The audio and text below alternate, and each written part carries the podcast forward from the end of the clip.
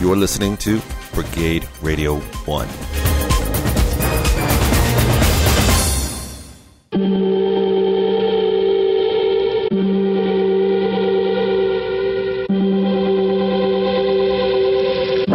Welcome to the Antisocial Show. Hi, everybody. It's Tyson breaking in again in the beginning of the show. I haven't done that in a bit. Maybe one. I don't know. I haven't been counting. Thank you for listening. So this is our interview with Iraj Lopez of High Content Podcast, who I've been on his program twice. Once in episode 33 and then again in episode, the Evan Vest interview, which was a few after that, which are also good to listen. You should probably, if you're interested in the local comedian scene here, including the comedians like Josh Barnes, he and Evan Vest have also been interviewed on High Content Podcast, so that's worth a listen. So all of his information is going to be at the end of the program and whatnot, but have a listen. And shout out to Amsterdam. We had a listener spike in Amsterdam, and I'm not sure why, but I'm very grateful. Thank you very much. I hope that you enjoy this one as much or half as much as the last one you appeared to enjoy. So thank you. Be decent to each other. I almost forgot. Okay, so we recorded for a good amount of time with Iraj. There's probably about 15 minutes missing from the beginning of our recording for some reason. I can't figure out why. It's just a big blank nothingness. So we come in mid-conversation with Iraj, talking about movies and television shows that he enjoys. So you're gonna need context, because the show doesn't open with the traditional hello and welcome from Hunter. Although it had been recorded. It's just, well, you know, stuff happens. Okay. Peace. They're coming. They're coming. They're coming. They're coming to get you.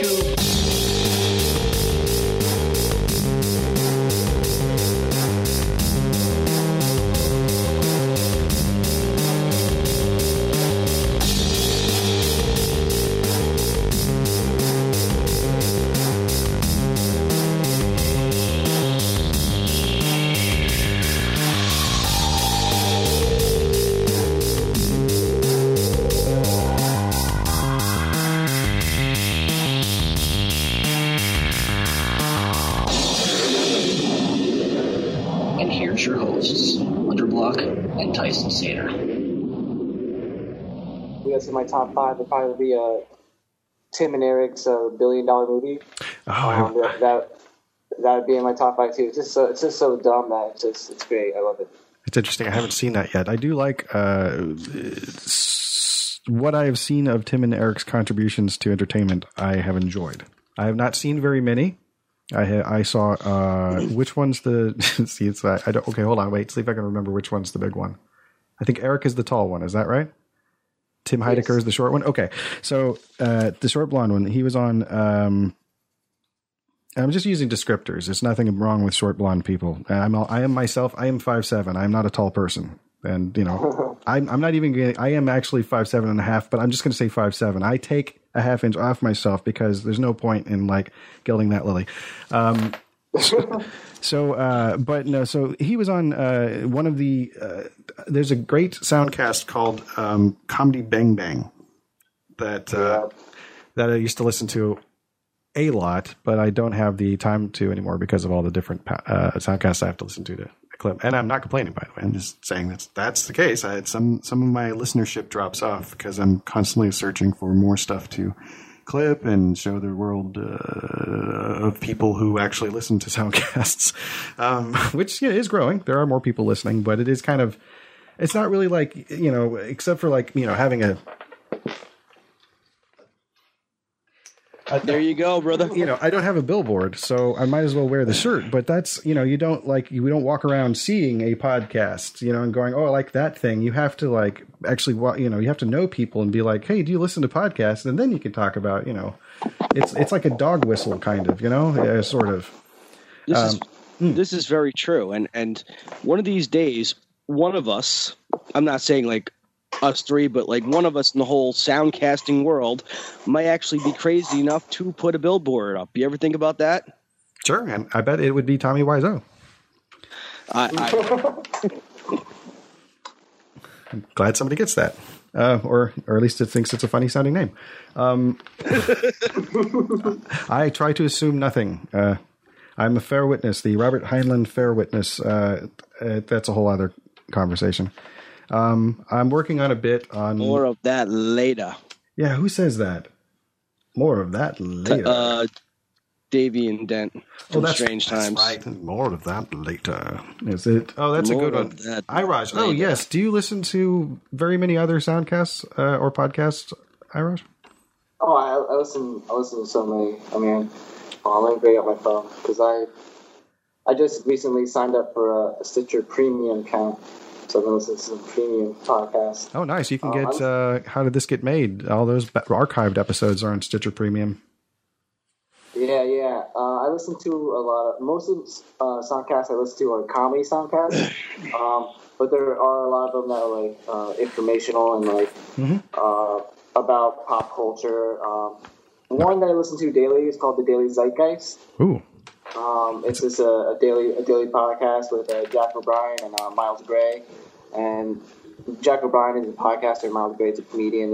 They just talk about the daily stuff that happens in today's world, like politics, pop culture, just weird stuff that happens on the internet. I'm a big fan of Doughboys. Doughboys, Mike Mitchell, and that sounds familiar. Nick Weiger. Oh man, they review fast food chains.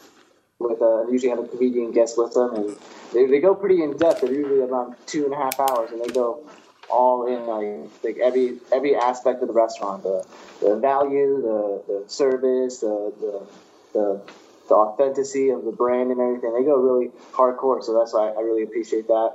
And they also have a nice comedian take on it. And Doughboys, the Culture Kings. Yeah, the Doughboys.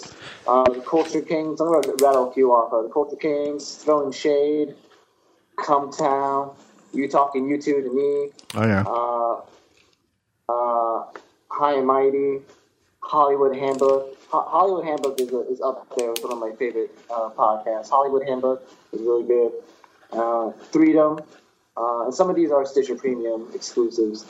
Freedom is just Paul Tompkins, Scott Ackerman, and Lauren Lapkus, and they talk about whatever they want. Oh, nice! They're not they're not doing characters or anything. Like sometimes they get like emotional stuff too. It's pretty crazy. Wow! Excuse me. So they talk about real shit.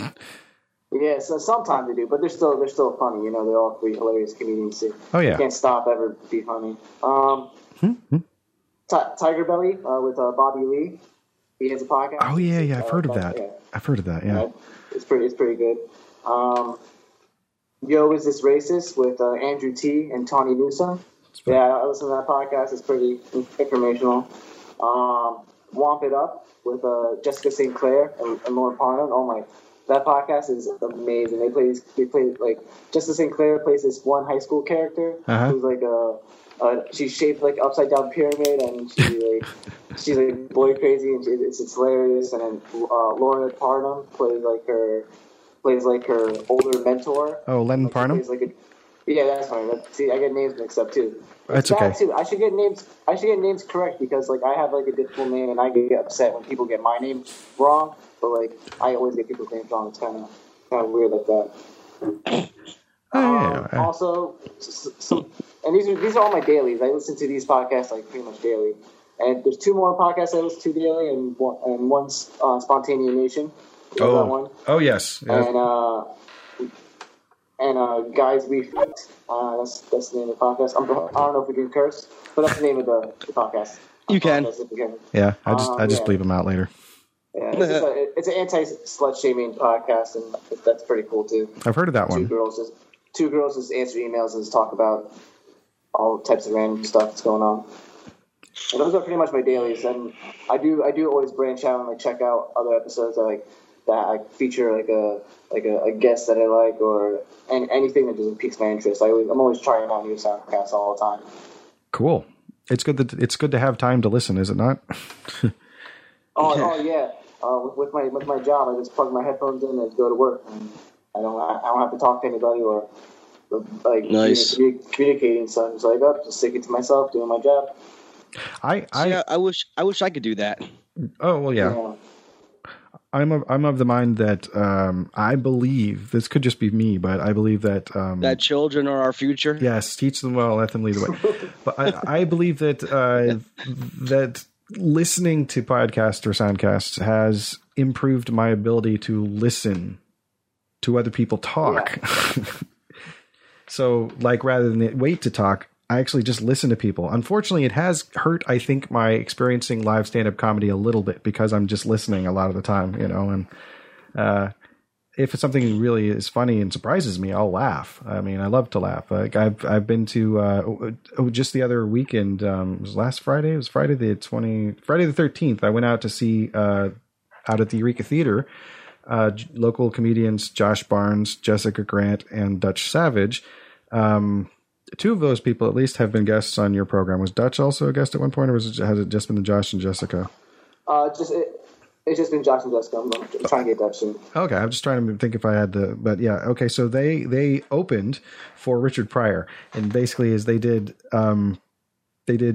let's see, Jessica and then Josh and then Dutch went up and did some stand up, and then they showed the concert stand up film of Richard Pryor's Live on the Sunset Strip.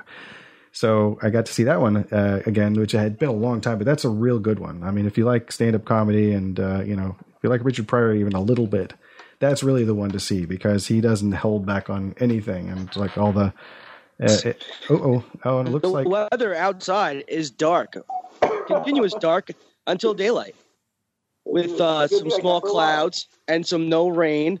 But that's what's coming. And it's supposed of California where there's fires. And back to you, Tyson. I my screen said you need a connection to make a call for a second, so I don't know what all that was about just a second ago. Did I drop out, or because you froze? Oh, okay. I'm just gonna keep doing this now. Right.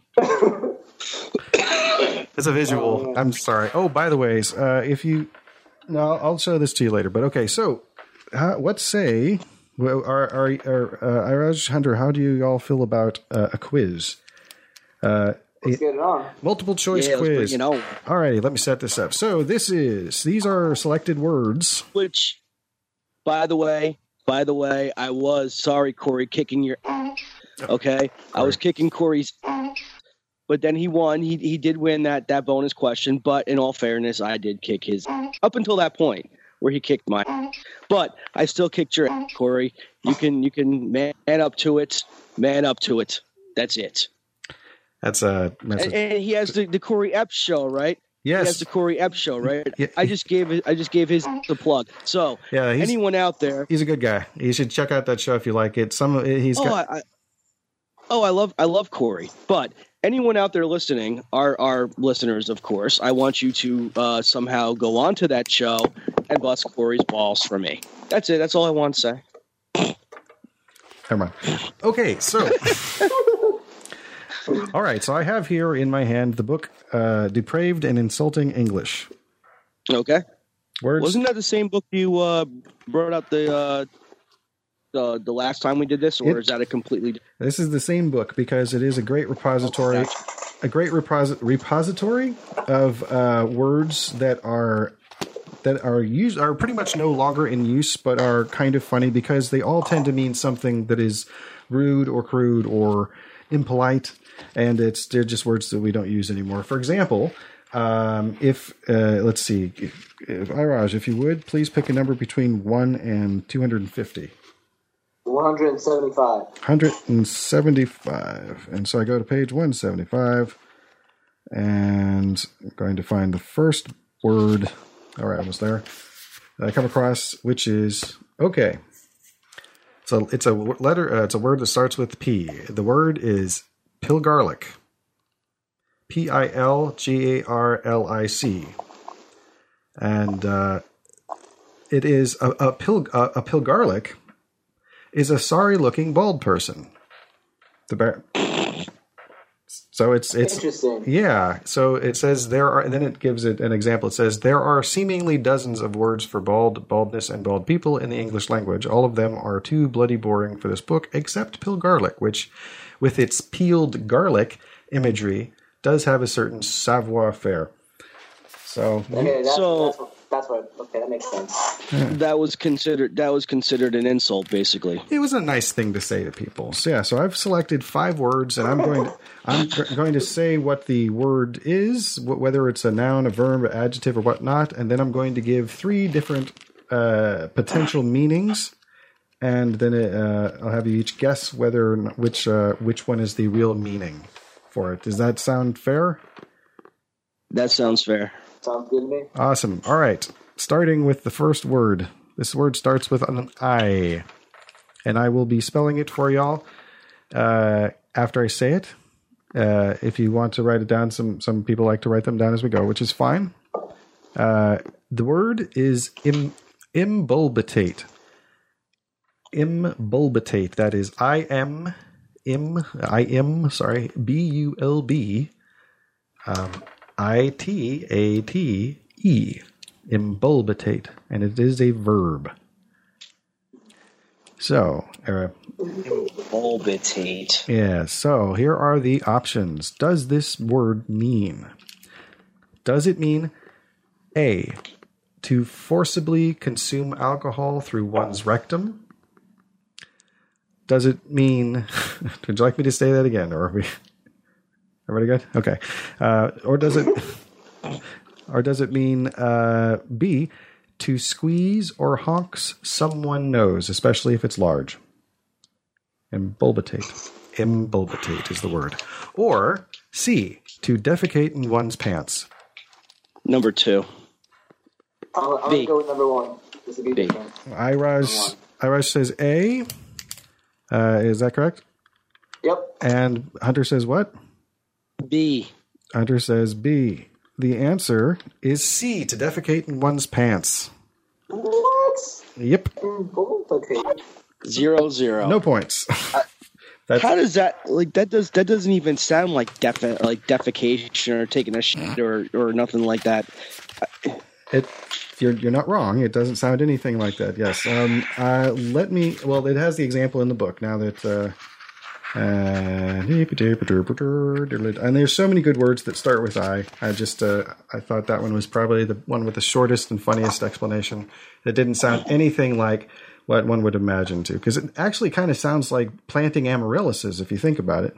Because they're flower bulbs, you know, imbulbitate. Went over and imbulbitated the field, and now there's going to be flowers basically, or garlic. Yeah, I saw that. I saw imbulbitate, and then I saw bulb, flower.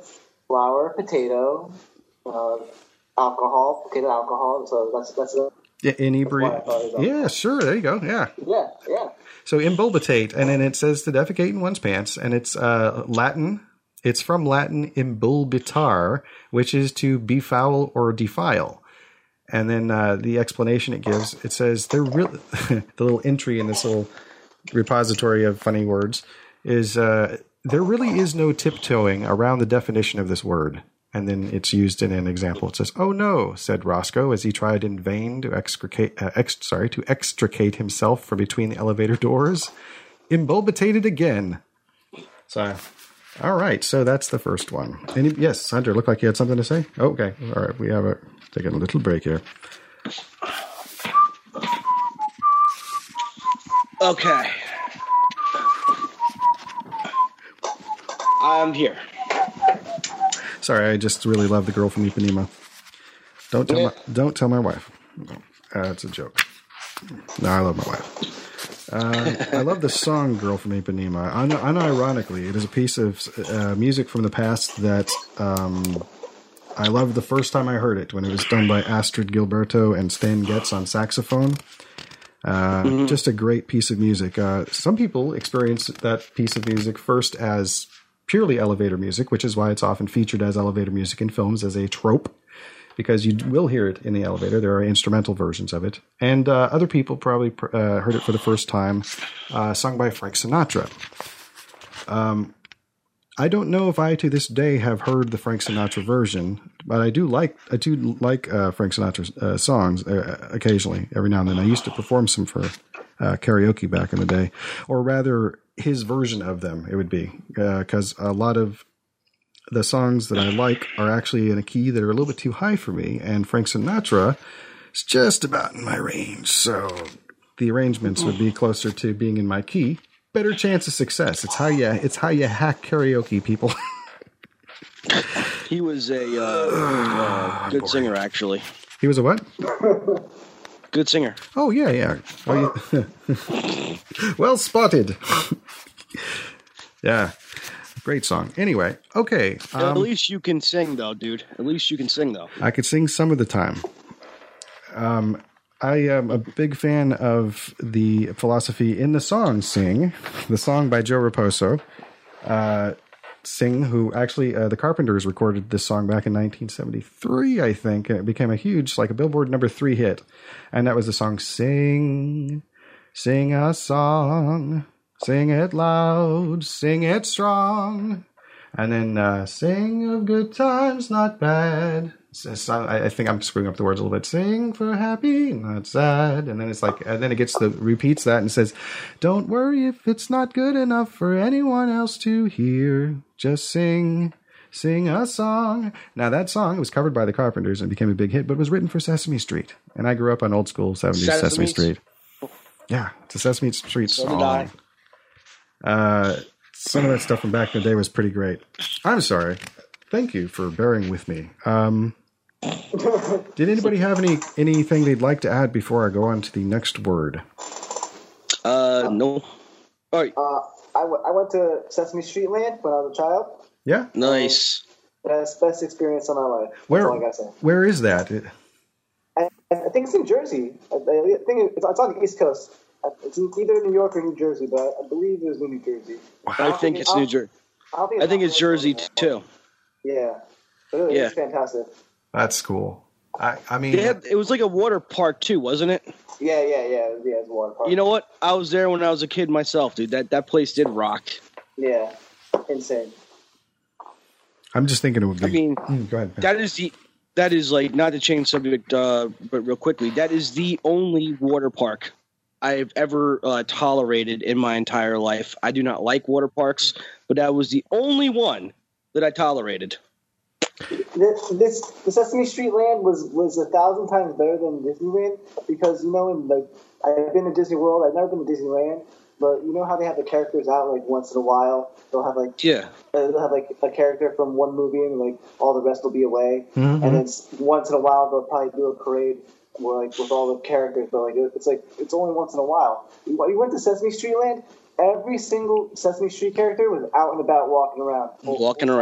Wow. At all times. Even by the water areas. Like, I have pictures of me, like, soaking wet, like, standing next to Cookie Monster. It's like they're, like, 9 foot tall, so they're on stilts and everything. They went for the whole 9 yards. It was amazing. Wow. Nice. Yep. Yeah. Cookie Monster! It just makes that, you know, it's wonderful. It just sort of makes me a little bit sad that there are, you know, that the adults that were on Sesame Street back into the 70s, many of them are no longer with us. But that would be, that'd be interesting if they could be resurrected as puppets, perhaps in bad taste. But I mean, their characters were so, what's that word? Is it indelible? I don't know. I'm not good with words. But hard to like the adults, like, Luis and Bob and David, Mr. Hooper. I remember when Mr. Hooper died, that was you know, Maria, Linda, who was hearing impaired, deaf actually. And so they taught sign language as well as Spanish on the Sesame Street. I mean, Sesame Street is probably the reason as a young person why I never developed racism. That is true. Probably. I mean, it's most likely. I mean, that and my parents, you know, they were, you know, they didn't encourage racism. No. But, you know, Sesame Street, you did learn a lot from watching Sesame Street. Well, you look, you know, you don't understand when you're a kid that there's people on a set and there are puppets. You know, at some point you understand puppets, but then there's still people on the set. But then you look at it and you see. You don't, like when you're a kid, you don't go, oh, white person, you know, Hispanic person, black person, deaf person, crippled person. You just see people and you go out in the world, right. And then you understand that there are people out in the world that don't necessarily see it that way either too. When you're like, oh, I'm naive.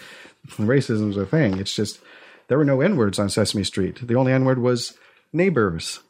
Neighbors. Yeah. What?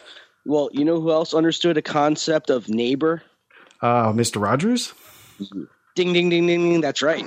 From Pennsylvania, I believe. From Pennsylvania. Yep, yep. Yeah. Specifically, I think Pittsburgh is. I think they have a statue there. But he also, watching that show, dude, that's also they taught you not to be a racist person at all, because there was when they were there was a problem with, or when they, you know, the racists had a problem with white black people on TV, and here's Mr. Rogers sharing a pool on the show. Oh yeah, you know, dipping his feet in with a you know, there was a black police officer or something like that. But the point though is, you watched that show and you learned not to be racist. Like, if you had any thoughts, or if you knew people who were, then yeah, if you weren't already there because you didn't separate people that way, you know, then. And it's like, it's not a matter of being woke. It's just I never knew that there were racists. You know, it's like I don't know if that's pre-woke, if that's woke from birth. I don't know what that is. I mean, it was just, that was the world I was in. Was, you know, you generally try to be nice to people, and you know, not everybody's like that. So I mean, obviously, you're woke to the fact that, you know, you discovered the fact that when you step outside your door, you know, you step outside away from like Sesame Street and Mr. Rogers, you know, there are real people out there who basically do see things in black and white and Hispanic and Asian and gay and straight. And, you know, those are the racist people and the bigot people. So, I mean, the bigotry or whatever. But I mean, people. That's right. So you basically woke to the fact that outside your door, there's assholes out there. Happy inside, but just assholes out there. But, you know, there's also nice people out there. So, but yeah, absolutely, you're right. No, absolutely, there is nice people out there. But, you know, but for every 10 nice people you have 20 assholes. Less smiles. You know. Lots of smiles on Sesame Street. Of course, it's, you know, it's people on a set with puppets, but I mean, still, you know, there's the, you know, these are the people in my neighborhood, you know, it's like, oh, it's the people that you meet when you're walking down the street. It's the people that you meet each day. It's right there in the song. It's right there. So, you know, it's like, so, you know, or, well, it doesn't matter. A lot of the, I'm a big fan of using mnemonic reinforcement through songs to teach, like, you know, from Twinkle Twinkle Little Stars, A, B, C, D, E, F, G, and all the way from there to where we are now. That's why I'd like to introduce the Pineapple Pen Triangle Square Circle Recognition, shape recognitions for young people. I have a square. I have a circle. Circle, square. I have a square. I have a triangle. Triangle square. Circle square. Triangle square. Square, circle, triangle, square. Okay. Thank you. That's a P. For those of you who've never heard of pineapple, apple pen, you should be YouTubing it now or after you're done listening to this program. You know, that song is very annoying. However, when you do like accents and shit like that, like obviously Ralph Garman tends to do when he sings that song, it actually does make it sound funnier. Oh, like when he does celebrities doing the song? Exactly. Can you imagine, like, I don't know, fucking Macho Man Randy Savage be like, oh yeah, I have a pen. I have a pineapple. Pineapple pen. Oh yeah. Something like that. I mean. That's fun. Yeah. Oh, God. I have a pineapple. I have a square. Pineapple square. No, sorry. I just screwed. I mixed the two together there in my head. Okay. Next word. Who's ready? All right. So since we both got that one word wrong, pissed me off. Yes. The score is currently 0-0. All right. Pardon? Okay. No, I was just saying 0-0. 0-0. All right. This word starts with an R, and the word is ripe suck. That is. Did you say ripe suck? Ripe suck. It's one word. It is R-I-P-E-S-U-C-K, and it is a noun. It is not a verb. Ripe suck. Okay, I gotta know the answers to these. Okay. Like, it's a ripe suck. So is it ripe suck? Is it ripe suck? Right. Is it slang for a pimple extraction tool? Mm-hmm. Does it refer to a person who is easily bribed? Or is it the ventilation used for an outhouse? No, it's definitely B on this one. Where's my pen? I'm going to say B as well. Yeah, I'm gonna have to say B as well. All right, so let's see here. It doesn't make sense. Hunter and Iraj say B. And it is B. You each have 1 point. Yes, nice. Score is tied at 1. All right. 1-1, as they say. So, yeah, rape suck. Who knew? This must be like a 50s term or something like that. Rape suck. Rape suck. Okay, let's see. Ripe sock. Yeah, so this is one who is easily bribed, a fittingly revolting term for this concept. And then the sentence used, while all the other lobbyists worked the phones furiously, JB sipped his highball, unworried about the upcoming vote. Good thing his long experience in Washington had taught him how to spot a ripe suck at 60 yards. Ripe suck. Ripe suck. There you go. What would be better at the end of anyone? Yeah, anyone's not bad. Yeah. Okay. I was hoping to get more from that, but that's all right. That's perfectly okay. I don't think I timed it very well though, because I think I kept doing it while you were sipping. So it was like I didn't give you a chance to come in with anything that you. Oh, okay, here it is. No, this is on 2 pages. Okay, so I keep referring back for the. I just wrote down basically the word, how to pronounce it with the in the parentheses where it's got the part and then the stress part and then never mind. Mm-hmm. Yeah, and then I had to come up with the alternate things. Doesn't matter. None of this matters. I'm sorry. Thank you for listening, and thank you for being here, Iraj. I appreciate that. Oh, no problem. I'm here for it. I'm here for the long haul. Yay! Alright. Shall we continue, or did anybody have anything to add about the last word or anything that they? No, we can continue. All righty. So the score is 1-1, and there are 3 words left.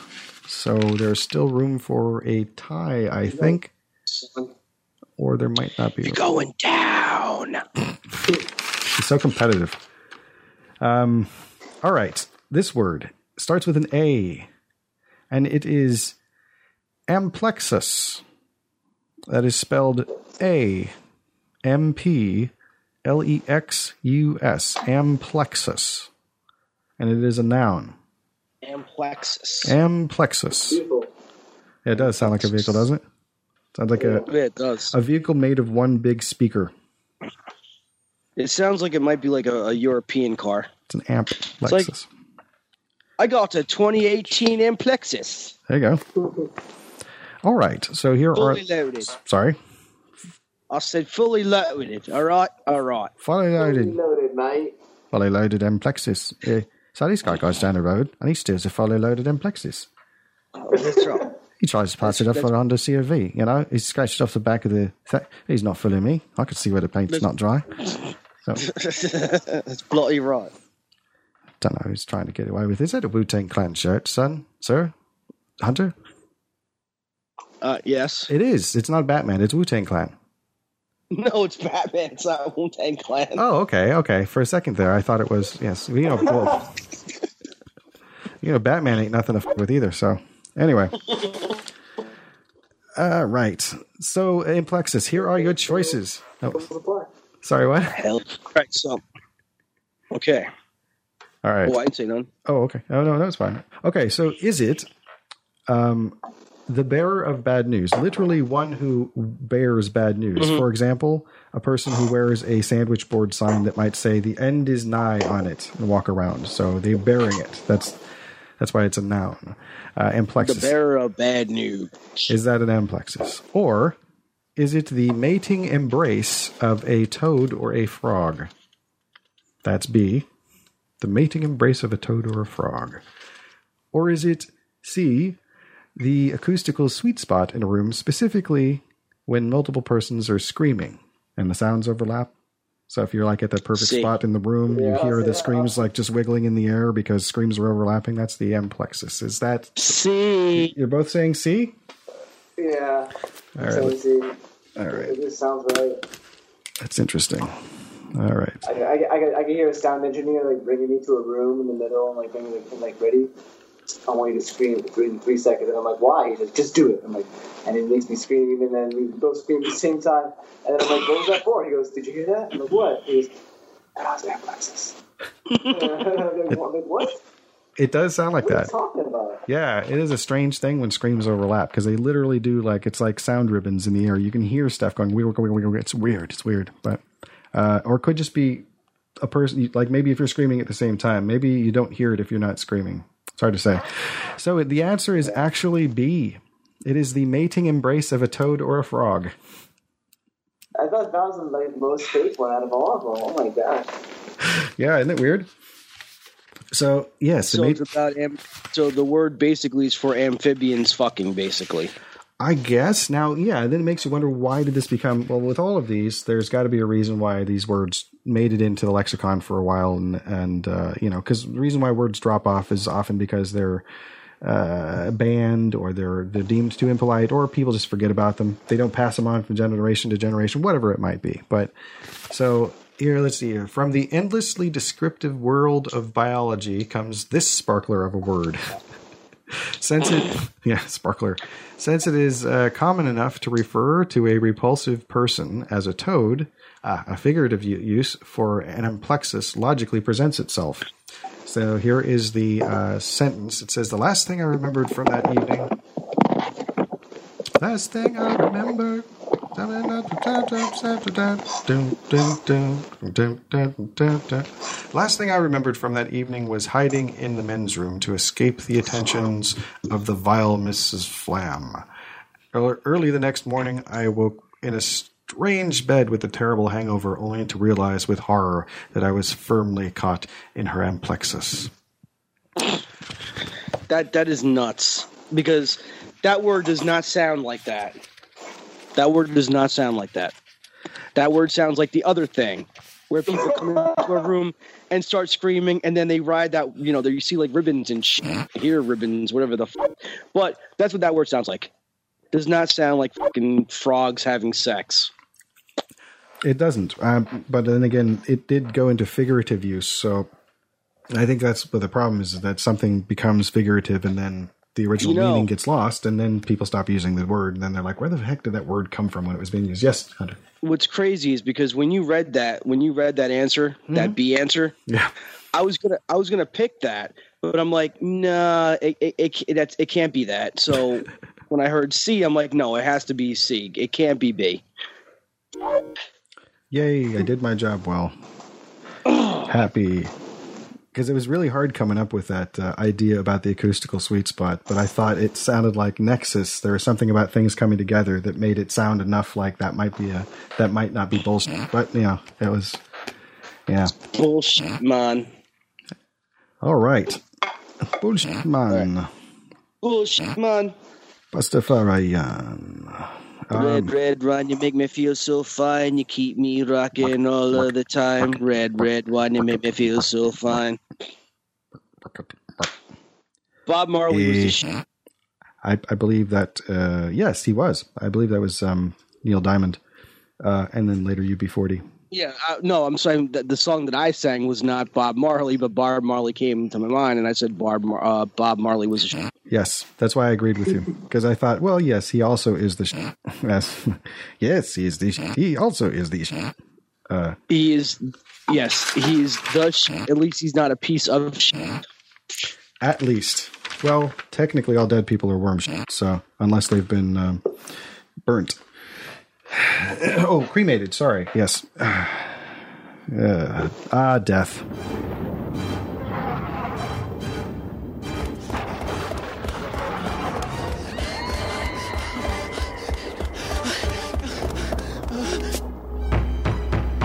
Hey everyone, it's Ethan with Combat Radio here at Brigade Radio 1. One thing you need this fall is the Combat Radio Halloween album supporting social services.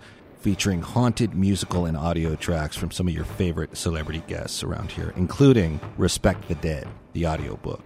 Go to cdbaby.com, enter Combat Radio Halloween, and get your copy today.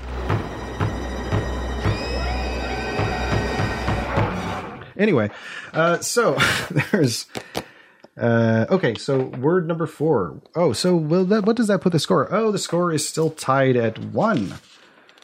And there are 2 words left. How's it going to go? Is it going to tie up at the end? Am I going to have to dig out a word? And then... Bullshit.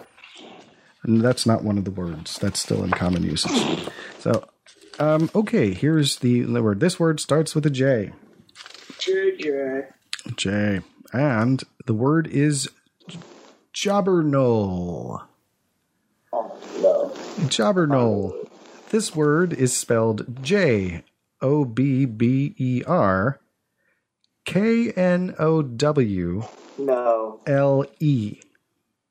Jobbernol. Jobbernol. Jobbernol. Jobbernol. Jobbernozol. Is it an experimental clone of Jay-Z and Beyonce? No, that's not. No, that's not one of the choices. That's not one of the choices. It's a silly joke. Very silly joke. No, please don't kill me. That was. Thank you. Okay, Jobbernol. Is it a heavy and dim-witted person? B, a loud, belligerent gossip or gossiper?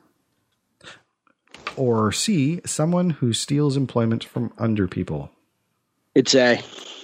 I'm going B. All right, Hunter is picking A. Always jabbing.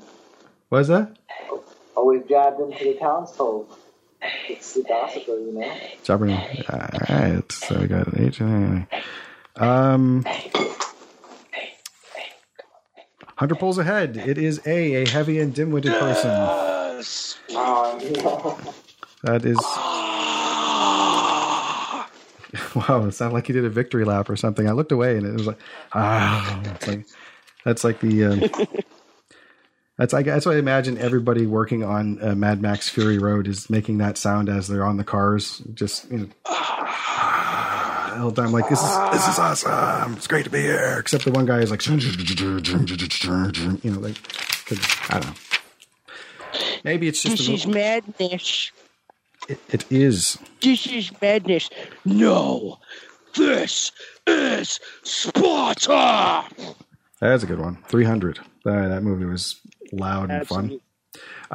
Big CGI movies, by the way. 300 is certainly a big CGI film, or at least it's in the sense of like CGI enhanced.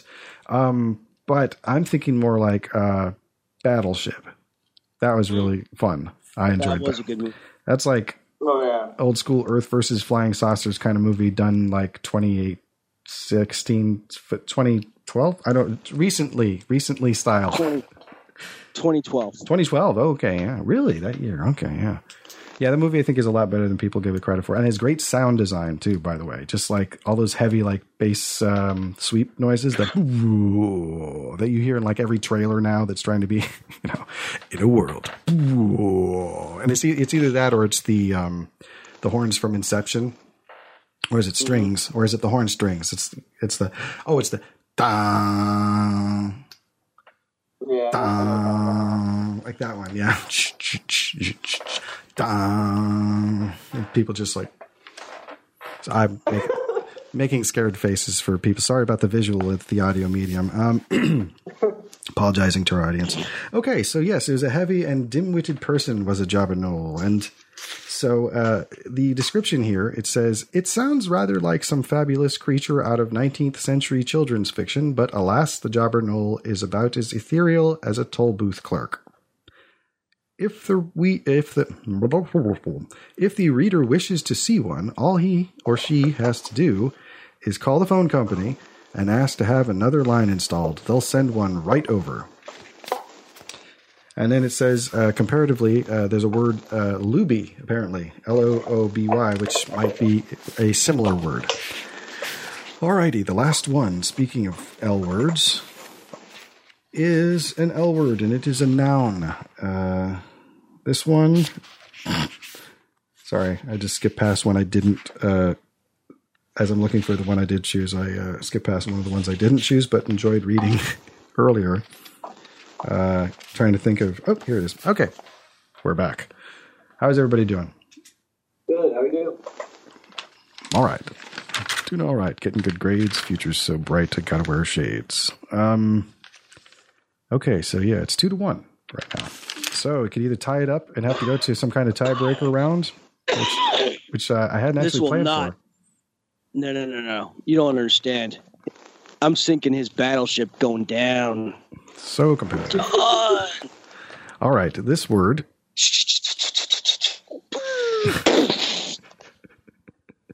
I don't know, for some reason. Dawn! I'm sorry.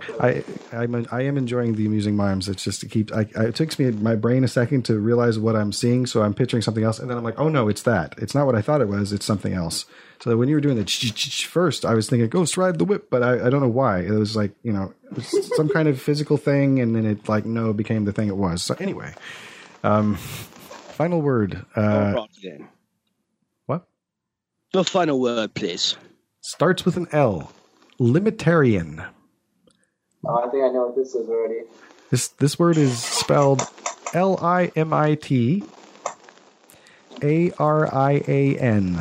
Limitarian.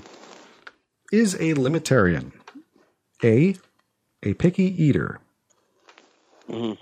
B, a diplomatic sounding word for a female who will, quote, do anything short of penetrative sexual intercourse, unquote. I have to go with C. There's one more.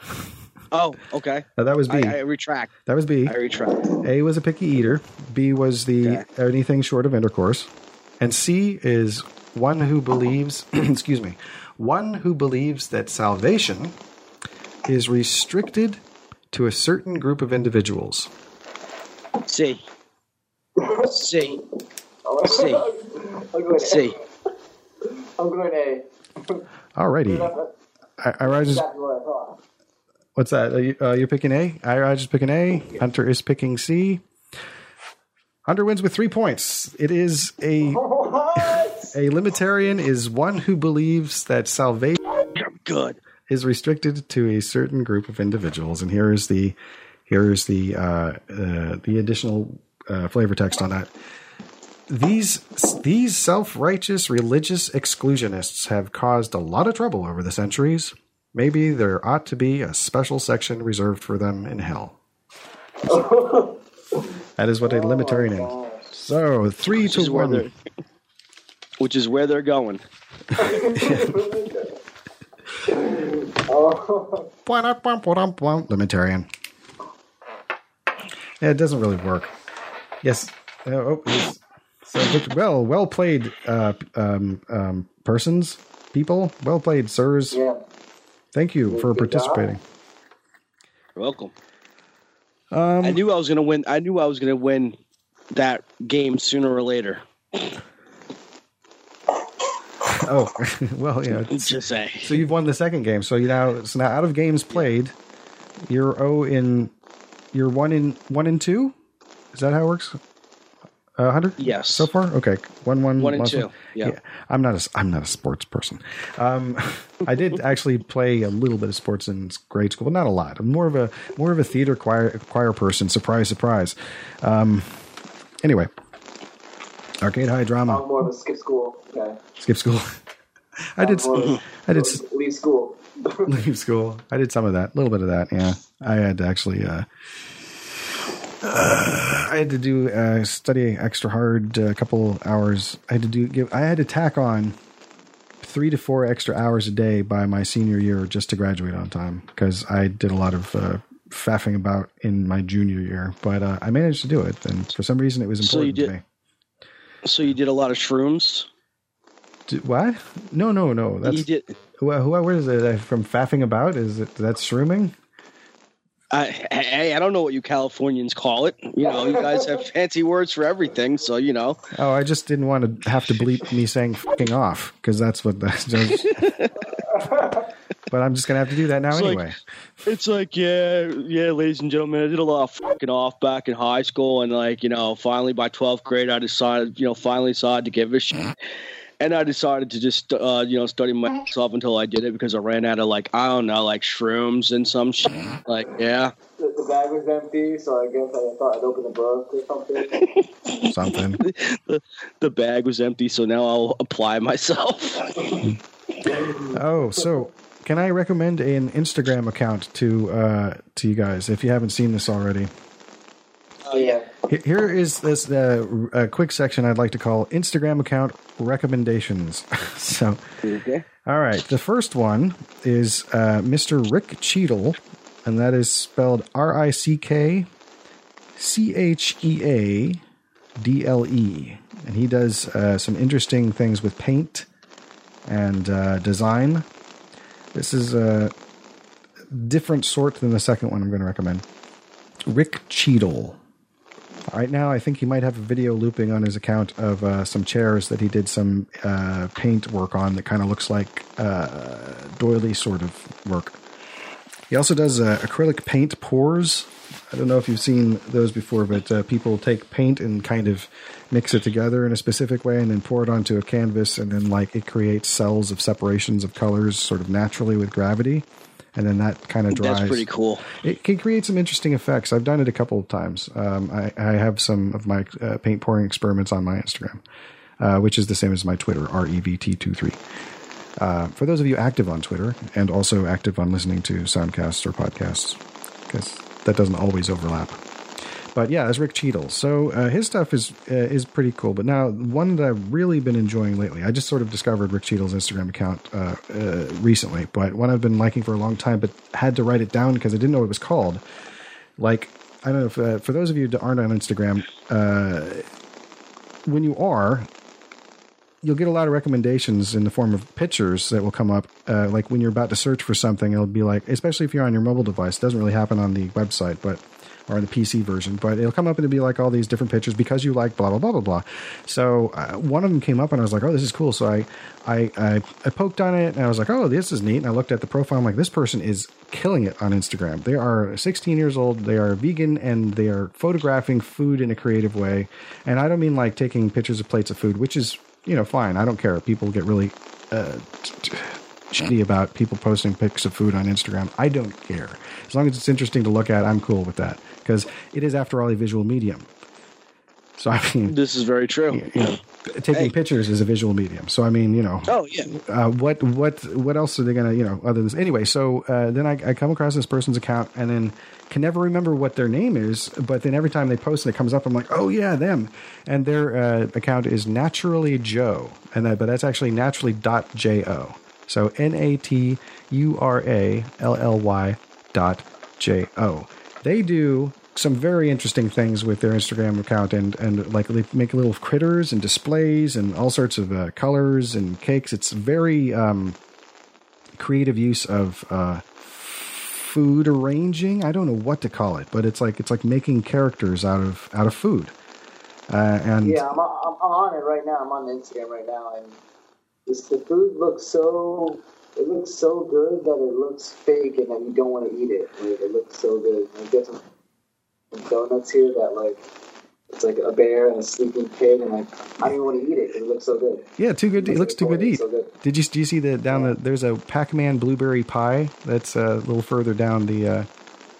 Like the stuff with pie tops is pretty amazing. There's a cherry pie that's got like I think a city skyline on it or something, but the Pac-Man blueberry pie is like from I don't know now at this point in time being July 26, 2018. It's probably about maybe 12 pictures down. I don't know how often they post, but frequently, very frequently.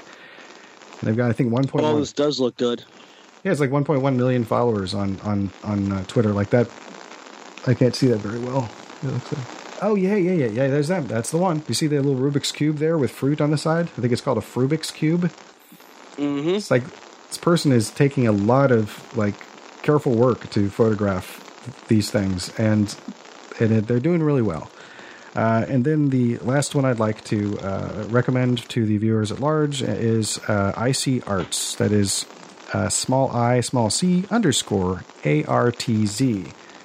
I believe... Already following, my brother. Yes, that is my mother. She has started her arts and crafts. She started taking pictures of the things that she's been making for years. She works with fused glass, knits little creatures, and makes other things. And I've been encouraging her to post more on Instagram, and it's been doing well for her as far as how when people like to start to like to take pictures of things. Sorry, yes? There, you're back. I'm here. Yeah, you here. Froze though. Oh, I did. Okay. It's good thing I'm recording it on my end. So am I frozen?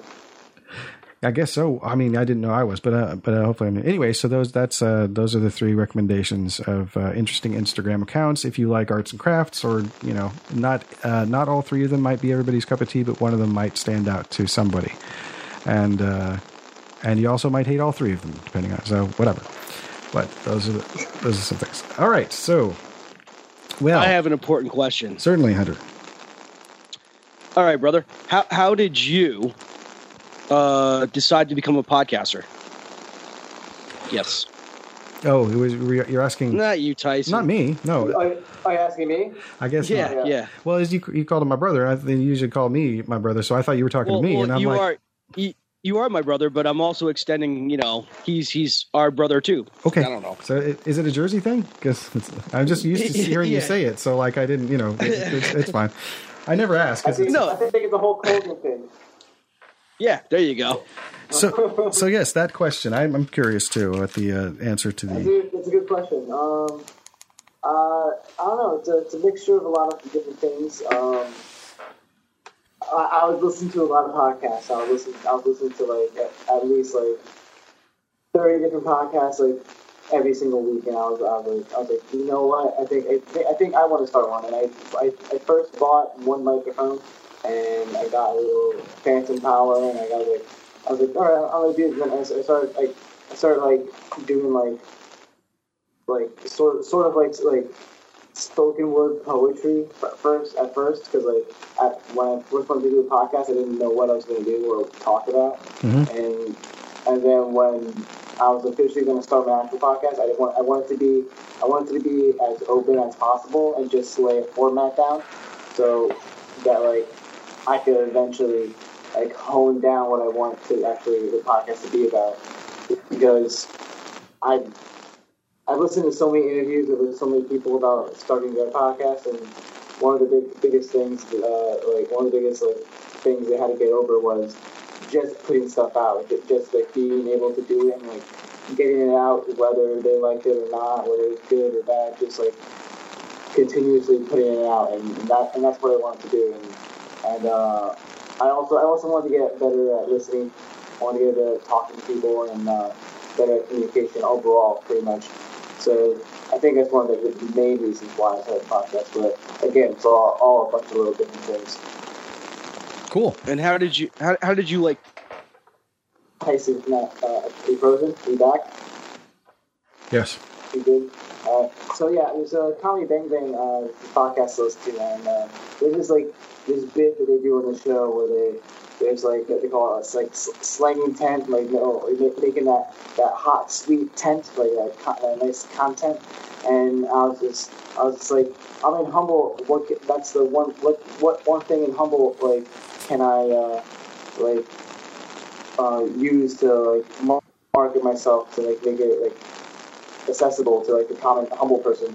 And another tip I heard too is trying to start locally where you are, and try to make it big there, and then try to get more crowds. That's what I'm really doing now. Actually, I just ordered a bunch of cards. Actually, have them right here.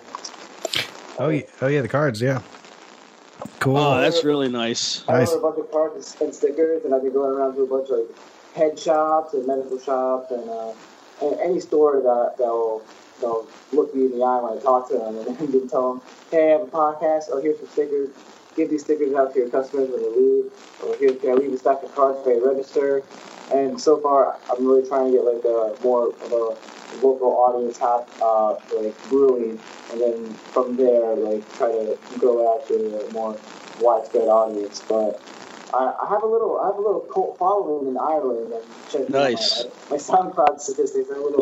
There's a few people out there in Ireland who habitually listen. So that's cool. Did you see? That's cool. Iowa. No, Ireland. Ireland. Oh, even better. Yeah. Well, I mean, I would have been fine, but nice. That's neat. Isn't that strange when that happens? It's like, oh. Well, don't you know, Tyson, we have a sort of a cult following, but ours is in Japan. Something like that. Yeah, there's a disproportionately large amount of people who do listen in Japan for some reason. Not sure why. A lot of people from the UK. So, yeah, that's really neat with Ireland. And when I say a lot, I just mean we don't have, lots and lots of listeners, but there are for some reason. He actually has a smart idea though, trying to go locally, like build a local audience. But the only problem with building a local, well, you don't have your address on your business card, which is a good thing because if you get like one of those fans that really loved you, you wouldn't want them coming to your house like, I'm your number one fan, knocking on the door and shit. Just an email on there and the social media. Yeah. Hi, Raj, can you sign my cheese? Gladly. So, I mean, like, why can't I have that outside my door? But no, I'm only kidding. Yeah, that's why I pretty much started podcasting. I love podcasting. Knowing my luck, I would get some 80-year-old lady out there and be like, "Oh, dear sonny boy, can you come out here and sign my jugs?" Oh, no. Jugs. More of that later. There's a word I haven't heard in a long time. Jugs. Yeah, that is an older one. That's a funny word. There's a movie, Mother, Jugs, and Speed, which I've never seen. And then there's the magazine Jugs, which can be seen being read in the movie Raising Arizona, one of the early Joel and Ethan Coen brothers films. And I know it existed, but I don't think I've ever seen an issue. I don't think I've ever seen an issue of Jugs, like in real life. I don't know. I mean, in magazine used to be the main source of porn back in the day, so. That is true. You could find them at liquor stores, just like out in the open. You'd walk and be like, oh, Fishing Game, Mad Magazine, Swank. And porno. Yeah. Yep. Yeah. Hustler. Or OUI. Yes. I think if you go into any convenience store in New York City, you can still buy porno magazines. Wow. Mm-hmm. So, speaking of that, how's the gallon of cum challenge going? Oh, man. It's not a really serious question. Yeah. No, I honestly thought this seriously. And the issue would be is gathering all these gentlemen in one, because this has to happen all at one time. It can't really collect, I mean, if you tried, and I don't think it's scientifically you can, like. Like the most a male could produce is probably like 4 or 5 ounces in a day, and by the next time you try to fill the chew jar up, it'd be dried up already, It would never collect. So you would need a great amount of gentlemen to gather and that's true. Do the dirty deed. It could be individually quick frozen, like they do with strawberries at Jamba Juice. Where it's frozen so quickly that they're almost as good as fresh, supposedly.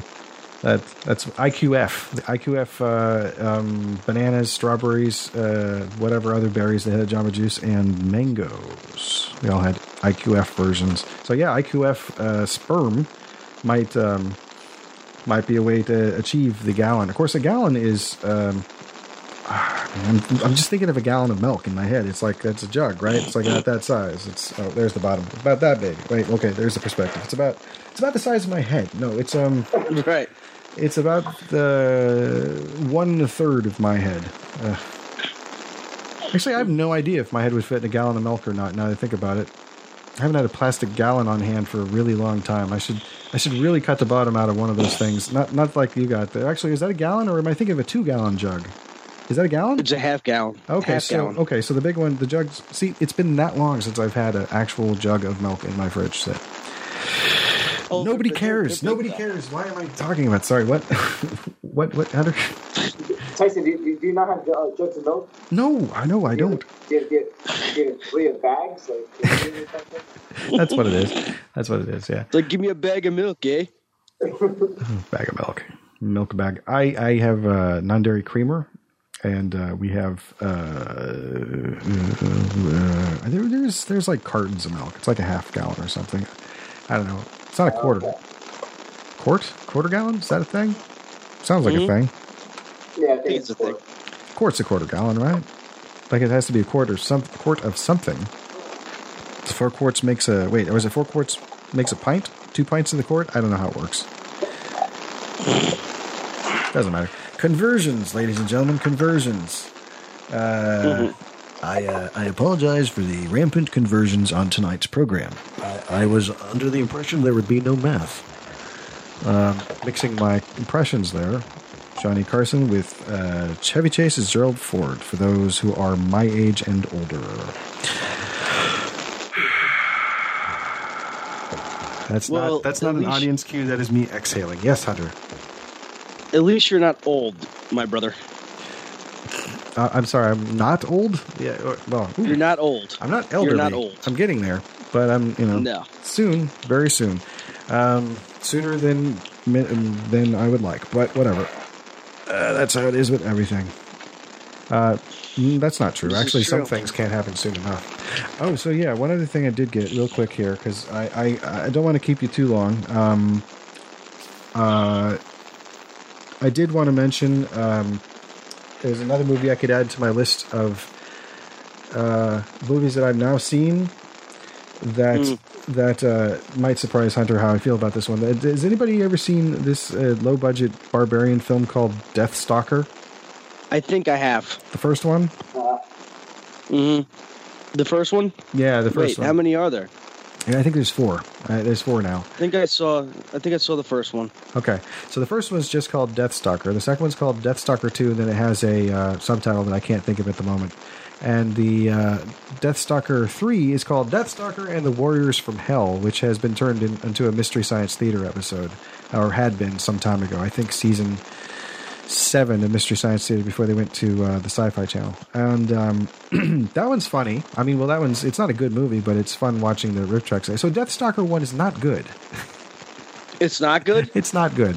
I mean, it is good in that it is bad, and if you know that it's not good, it's fun to watch, but it's not good. And the second one is actually more entertaining because it's sort of aware that it's not good, so it's having a little bit of fun with it. But yeah, the first one is problematic.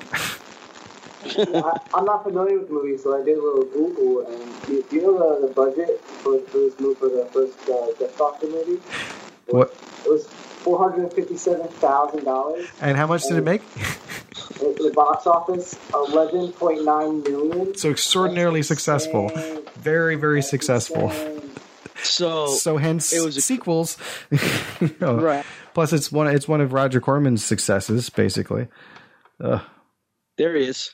Hello. I was just talking about the podcast gremlins. Podcast gremlins, yes. There's something on the wires. Now, there's something on the wing. Something on the wires. Yes. What I was trying to say was that this is probably the second movie I've ever heard you talk bad about being crappy. The first one was Howling 2. You obviously don't like Howling 2. The Howling 2? And now... Yes. Your sister is a werewolf? I'm sorry. Werewolf, what? Yes. Yes, your sister is a werewolf. Howling too. Yeah. Yeah, not a good movie. Yeah. It's not a good movie. It's fun with Christopher Lee. This is the thing. It's like, I like bad films if they have something fun about them. You know, it's like, I'm not going to, it's like, I've never made a movie. So, you know, that's one of the reasons why I like Ed Wood movies so much. Cause I mean, like, you can tell they're really trying. This is true. Especially Plan 9. Well, I mean, Glenn is an amazing film. It's amazing that movie got made because it's an unironic, like, fever dream about, identity. And it's reportedly one of David Lynch's favorite movies. And I think I've frozen to them again. So I'm just going to keep talking until it comes back. Again, ladies and gentlemen. There it is. Yep. There he is. He came back to us. Praise the Lord. Hallelujah. Brother Tyson has come back to us. Are you ready for a miracle? Are you ready for a miracle? Are you ready for a... It's a Leap of Faith reference. Steve Martin movie with Deborah Winger and Liam Neeson. Anyway, everything's a reference. Ooh. You're making the point where Howling 2 kind of sucks. I see where you're coming from there. They're a good thing. But I like it.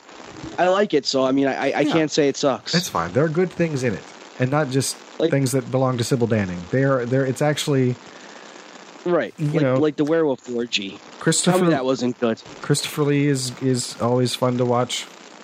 I barely remember this movie, too. My most enduring memory of that is eyeballs shooting out of somebody's head, which was a great special effect. They might have worked better if they hadn't slowed it down. Yes. Ladies and gentlemen, dear listeners, Tyson's favorite part about that movie was the werewolf orgy in the very back part of that movie, like the big old werewolf orgy. That was his favorite part. Don't let him bullshit you. Right. He knows. Oh, yeah, the werewolf orgy. That was something else. It's been so long since I've seen this movie. They had a legit werewolf orgy in the back of this movie, like towards the end. Yes. And then, like, in the credits, there's, like, what was it, 27 repetitions of Sybil Danning ripping her shirt off. Shall we unceremoniously wrap it up, folks? Is everybody good? I don't want to call the party too early, but I think... Go ahead. Unfortunately, I'm a big party preparer. I have to... No problem. So I want to say thank you for coming on the program. Yes, thank you for being here, dude. No, thanks for having me, man. I appreciate it. I appreciate both of you guys having me on the show. And Hunter, I look forward to having you on High Content. Absolutely. Reach out to me on Facebook, dude. Add me, and I'll let me know what time of the day. All right, man. That sounds excellent. So where can people find you? Iraj, this is your plug portion. Oh yes. Well, you can find me on Twitter and Instagram at Iraj Lopez for Instagram. At Party Isn't Over. You can follow High Content Pod on Instagram, Twitter, and on Facebook. And you can find High Content Podcast on most podcasting platforms, such as Stitcher, Spreaker, Apple Podcasts, SoundCloud. Clear FM, Castbox, Google Podcasts is a new thing now. It wasn't a Google Play Store, but now it's a Google Podcast thing. I think that doesn't make me this not thinking. I don't know if they actually fully launched it, but I got the email. You can just Google High Content Podcast and you'll find a platform available to you that you'll be able to listen to the episodes. Awesome. Listen to the most recent episode, the Redwood section. We did my host Joe, we did an experimental on-location podcast. We brought some mics over to a marijuana festival, and we talked to a lot of vendors and interviewed them. Oh, nice. That sounds great. So that's the Redwood Sesh, it's called. That's episode... Yeah, episode 47. 47, okay. And that's on all those links. Thank you very much for coming on. Yes, thank you very much. Sorry for the rough start. I appreciate it. So, that wraps it up for another episode of the Anti-Social Show. He's... Tyson Saner. And I'm Hunter Block. Iraj Lopez. Be decent to each other. Absolutely. Good night, folks. Have a good time, folks.